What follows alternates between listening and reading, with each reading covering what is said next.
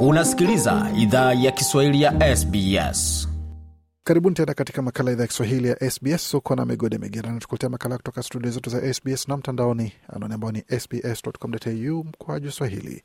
Kama ilivyo kawaida, walizopata makala haya kwenye tovuti yetu anwani ambayo ni sbs.com.au mkoaju swahili, pamoja na kwenye ukurasa wetu wa Facebook, facebook.com mkoaju SBS Swahili, na iwapo ungependa kutuandikia kwa barua pepe, anwani ni swahili.program at sbs.com.au. Kwa sasa tuzungumzie swala zima la wanaume na misaada ambayo inatolewa kwa wanaume hususan katika masuala ya kijamii, masuala ya utu uzima na masuala ambapo kunakuwa kuna changamoto moja ama nyingine na wanaume. Je, pa kukimbilia ni wapi?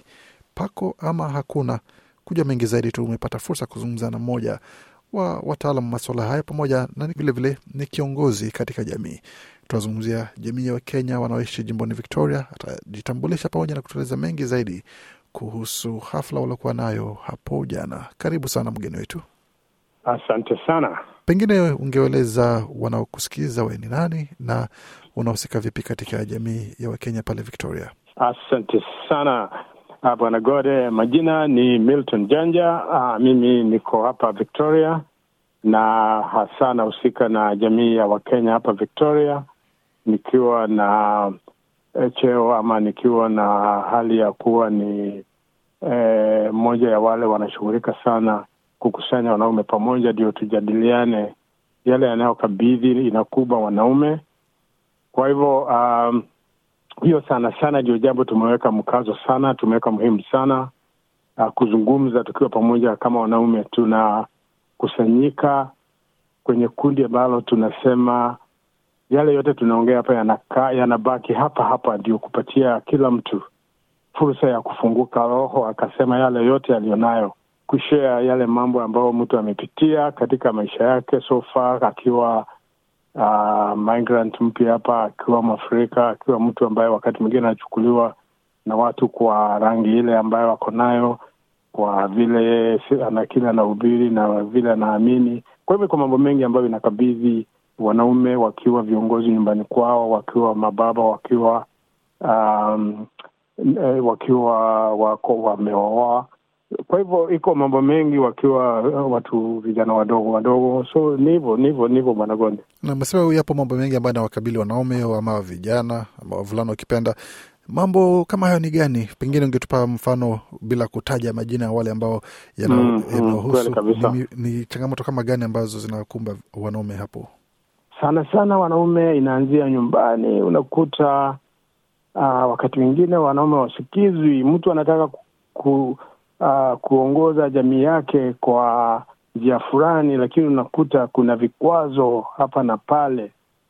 Uh, na kwa vile uh, kila mtu akona kuna usawa wa mama na mama na bwana na mama uh, bwana na bibi, mama na baba, uwezo ni sawa. Sasa hivyo inakuwa ni mvurutano sana wakati mwingine, wakati baba labda anataka watoto waende njia hii, mama naye anaona hiyo njia haifai, nataka mimi nisikizwe, anapunguza na anataka njia ingine. Mambo mengine ni wale wazee wako kazini, unaona wanaba, wana, kuna ubaguzi sana kule, wanasema wanabaguliwa sana kwa sababu wao ni weusi. Alafu vijana wetu wadogo unakuta uh, wengine wanatafuta watu wa kushika mkono mentor Unaona, wengine wamekuja hapa hawajui mtu yoyote, ni kama mtu tu ameangushwa baharini, ajui nini kiko wapi, aelekee wapi.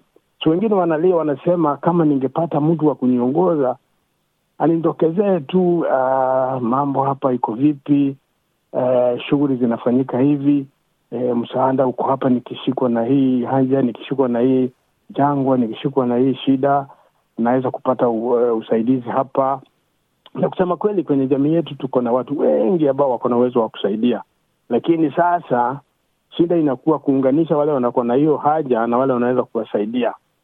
So hii eh, hii hili kundi la wanaume ambalo tunakutana sana sana ni kuunganisha wale wako na haja na wale wanaweza kusaidia.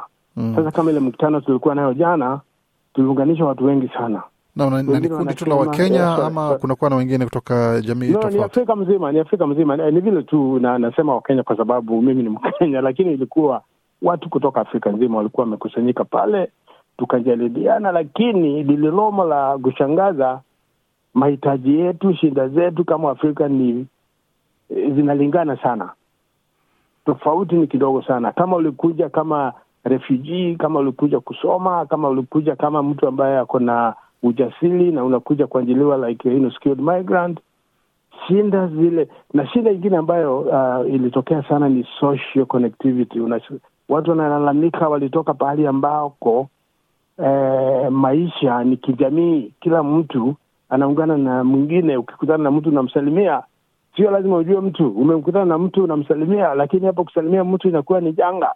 Kwa hivyo wengine wakifika wakifika hapa wana, na mshangao unasalimia mtu anakuangalia kama wewe ni sanamu you know. Sasa wanasema kama tungepata watu wa kutuambia mapema vile mambo yanafanyika hapa, ingetusaidia sana kujua ati wewe ngoja usalimiwe ama nini, ndio sasa tusiingize mambo yetu kutoka kule ambayo inatusaidia kule tulitoka.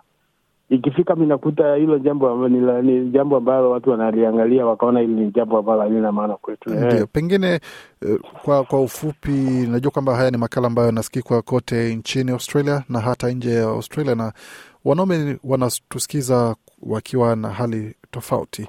Pengine ungetueleza mm, moja ya changamoto ambayo waliweza kuwasilisha pale katika mkutano wa jana, na pengine mfano wa suluhu wa namna ya kutatua changamoto hiyo huenda pakawa na mwanaume ama wanaume katika majimbo mengine ya Australia ambao anasikiza ambao wanaweza kajifunza kimoja ama, ama vitu viwili mm, na kuweza mm, kujisaidia na kusaidia e, wenzao. ilitokea kule, kuna watu waliingia huku kutoka Afrika wako na shahada kubwa. Kama mmoja alikuwa anasema yeye alikuwa daktari wa mifugo, lakini wakati amefika hapa ameambiwa kuhusu mifugo yetu lazima uende Queensland ufanye usome miezi sita na hiyo kosi itakugharimu dola eh, arobaini eh, arobaini elfu ndio alafu tukague tuangalie kama unaweza kuuza mifugo yetu. Sasa jamaa akaangalia akasema, sasa mi nimefika hapa, nimealikwa na serikali na mimi nimehitimu pale. Nilikuwa kule, nilikuwa mkubwa na nimezunguka nchi nyingi sana za Afrika nikifanya kazi kama expatriate, lakini kufika Australia naambiwa, wewe hatuwezi kukubali uuze mifugo yetu lazima uende shule tukukague, tuone kama kweli uko na huo ujuzi, kweli uko na hiyo elimu nasema uko nayo. Akashindwa. Sasa akaanza kufanya kazi, kazi duni za kufanya kuria. Yeye alikuwa anazungusha um, mail, anazungusha ni nini, white page, yellow page Australia.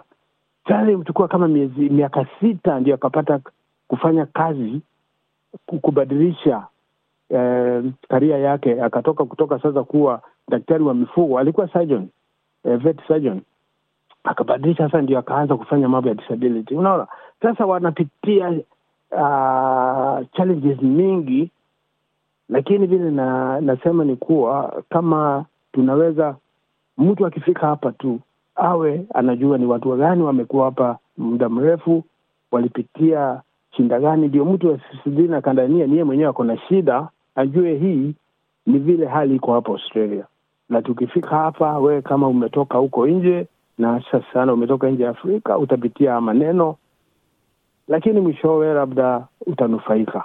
Kwa hiyo sasa ni kusema kwamba afya ya jamii ya Wakenya hususan kwa upande wa wanaume ikoje hapo Victoria, na ni mipango gani ambayo ipo katika siku za usoni kuweza kuisha kwamba wale ambao walifika katika mkutano wa jana wanaendelea kuwa na hali bora zaidi, na wengine ambao kuweza kufika pia wanakaribishwa ili nao pia waweze ku, kupata fursa kuweza kujieleza na kupata msaada panapohitajika.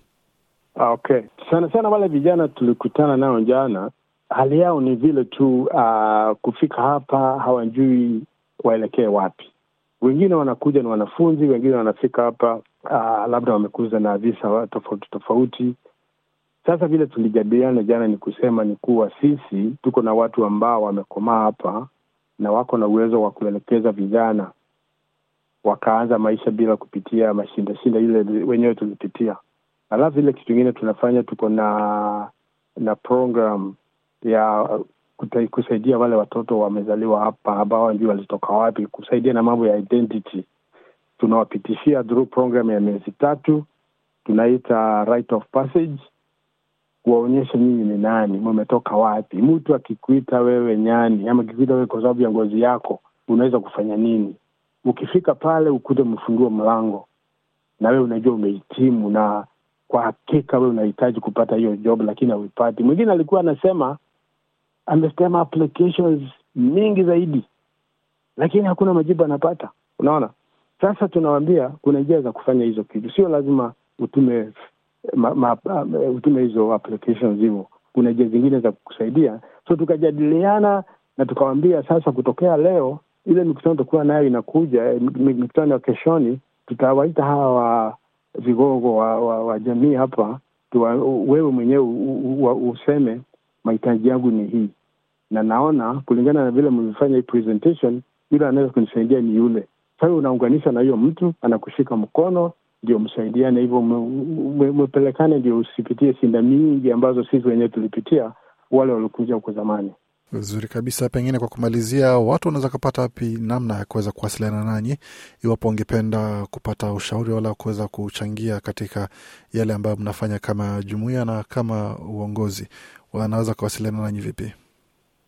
Okay uh, tuko na kwenye mtandao tuko na inaitwa kenya community victoria na uh, inaitwa nini? Website ni kenya community victoria org au na ukifika hapo utapata kuna namna nyingi za kuwasiliana na sisi. Unaweza kututumia barua, barua pepe unaweza kutuwasiliana kwa kupiga simu na bila shaka mmoja wetu atashika hiyo message huo ujumbe na atakujibu haraka sana huyo ni bwana milton janja mmoja wa viongozi katika jamii ya wakenya wanaoishi jimboni victoria hapo akizungumza nasi kuhusu siku yao ama siku ya wanaume walikuwa nayo hapo jana kuweza kuwaisha kwamba watu wako sawa wanainuana wale ambao wanahitaji kuinuliwa na wale ambao wanahitaji mwelekezo wanapewa mwelekezo mengi zaidi kuhusu yale ambao umesikia bila shaka unaweza ukapata kwenye tovuti yetu ambayo ni sbs.com.au mkwaju swahili Je, unataka kusikiliza taarifa zingine kama hizi?